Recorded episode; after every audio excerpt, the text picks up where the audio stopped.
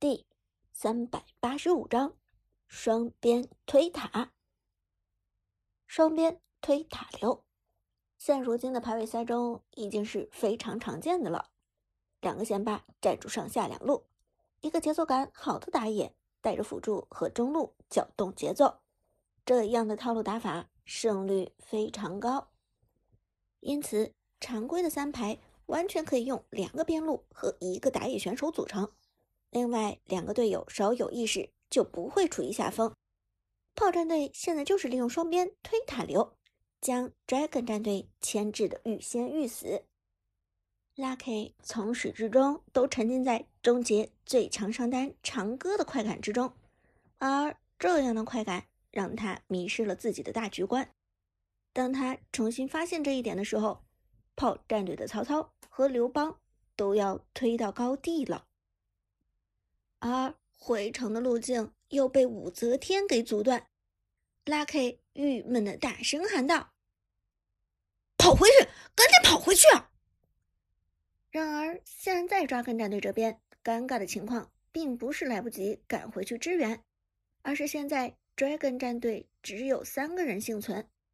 炮战队推塔的两个人不是别人，一个是曹操，一个是刘邦，都是顶级的线霸版本的宠儿。尤其是这个版本的刘邦，吹一把末世，穿件红莲斗篷，可谓是横行无忌。没有两三个人，谁敢说能打得过刘邦？最后 Dragon 战队这边临时决议，由脚程较快的 Lucky 的哪吒去下路解决刘邦，达摩和老夫子则返回上路对付曹操。此时阿飞的曹操上路已经将兵线推到高地塔下，防御塔的保护机制已经取消，曹操二话不说直接打塔，根本就不管 Dragon 战队的达摩和老夫子。达摩和老夫子目前都没有大招，但好在两个人还有控制，达摩一招位移过去，企图控制住曹操，却被曹操灵活的利用一技能躲开。老夫子伸出脚边，曹操二段位移给躲开，两人的控制都没能成功，曹操依然疯狂进攻着防御塔。看到这一幕， Dragon 战队实在是无可奈何，先杀曹操不如先清兵线。还好现在炮战队带来的兵线并不多，于是老夫子和达摩换了套路，直接去清理兵线。而曹操看到了这一幕，计算好了时间差，交出闪现离开。上路塔只差一点没有强行推下来，但防御塔剩余只剩下五分之一不到的血量，这样的血量一旦抓住 Dragon 战队的失误，轻轻松松就能够推掉。而相比于上路，下路的刘邦就顺畅多了。哪吒从上路野区赶过去需要很久的时间，这段时间完全够刘邦推掉防御塔。任凭 Lucky 走得再快，操作再好，赶到的时候防御塔都只剩下一丝血量，刘邦毫不犹豫地将防御塔摧毁，再开启位移，舒舒服服离开。高地塔被摧毁，炮战队派出了超级兵。这个时间段就派出超级兵，这对 Dragon 战队来说可不是什么好消息。 Lucky 被戏耍的恼羞成怒，直接朝着刘邦追了过去，一技能打出伤害，二技能粘住刘邦，眩晕平 A 打出伤害，再衔接二技能二段，眩晕继续平 A 打出伤害。但两段位移给出之后，哪吒就没有控制了。此时 Jack 的刘邦舒舒服服交出大招，瞬移到己方队友的身上，安全离开。哪吒连半血都没能消耗，一波团战虽然终结了隐姓埋名的超神之旅，但却丢掉了上下路总计五座塔。这波血亏，毫无疑问。炮战队这波团战打得实在是太鸡贼了。Dragon 的辅助东皇太一不甘心地说道，脸色变得非常难看。达摩也点头道：“是啊，谁想到他们居然带线偷塔。”这时中路诸葛亮问出了一个很有战略意义的问题。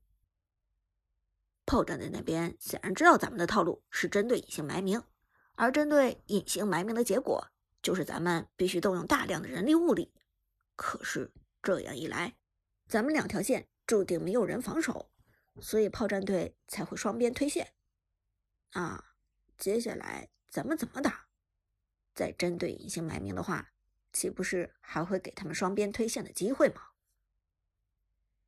Dragon 的诸葛亮是个明白人，他看出了炮战队的打法就是针对 Dragon 战队这边的套路，而这个问题如果是昨天晚上提出来的， Dragon 战队这边兴许还有时间来考虑一下对策，但现在战场上临时提出来，大家只有大眼瞪小眼的结果。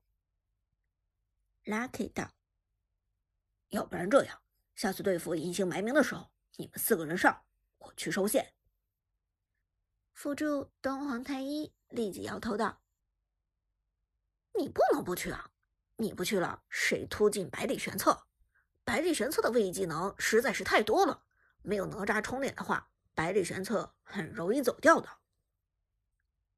打野达摩也点头道：“是啊，东皇太一的大肯定是给明世隐，而且打完明世隐，东皇也基本可以领便当了。老夫子的大招要先手限制百里玄策的输出，和你哪吒的大招一个都不能少啊。 Lucky 皱眉道：“那你说怎么办？咱们总得有个人守线吧？我和老夫子两个边路都不能走，你一个打野总不能去守线吧？” Dragon 的达摩眉头紧锁，郁闷道：“的确是这个道理。我也不可能去守线。”然而话音未落，噩耗再次传来，暴君被击杀。复活后的百里玄策和明世隐趁着 Dragon 战队清理兵线的时间，再次拿下了暴君。又是一波经济和等级上的差距。同时下路的第一波超级兵也已经出现了。这个时间段超级兵出来之后，这条路的兵线就会持续被压制，也就是说 Dragon 战队必须要有一个人时不时来关照一下下路的兵线，而炮战队一旦掌握好了这个时机，趁着 Dragon 战队有人清理下路兵线的时候强行叫团，那么就可以打出一波五打四的团战。好在 Dragon 战队的 Lucky 拿下了有千里支援能力的哪吒，这让 Dragon 战队还不至于那么被动，但总体来讲 Dragon 战队已经露出了败势。就连解说都点头说道：“我们终于明白炮战队的套路了，利用隐姓埋名强大的威慑力限制住敌人，再通过双边路强行压线。”看起来炮战队一开始就猜到了 Dragon 战队那边的战术，这是一场战术上的胜利。而话音未落，苏哲的百里玄策再次带着明世隐入侵野区，两个人简直就像流氓无赖一样追着 Dragon 战队的人打架。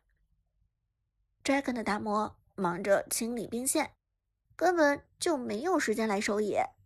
苏哲的百里玄策毫不客气地拿下了红 buff， 还转身去清边路的红鸟。等 Dragon 战队发现苏哲入侵野区之后，简直就是焦头烂额。现在的情况太复杂，反打也不是，任由苏哲滚雪球也不是。百里玄策和明世隐就这么寄生虫一样潜伏在野区，可 Dragon 战队却不知道该怎么解决了。一波团战如果打起来，肯定又是被强行破塔的节奏。就连主播都郁闷地说道：“我们看到现在 Dragon 战队很无奈，被炮战队的打法弄得有些摸不着头脑。可是他们的时间已经不多了，如果再被炮战队滚雪球的话，这场比赛就输定了。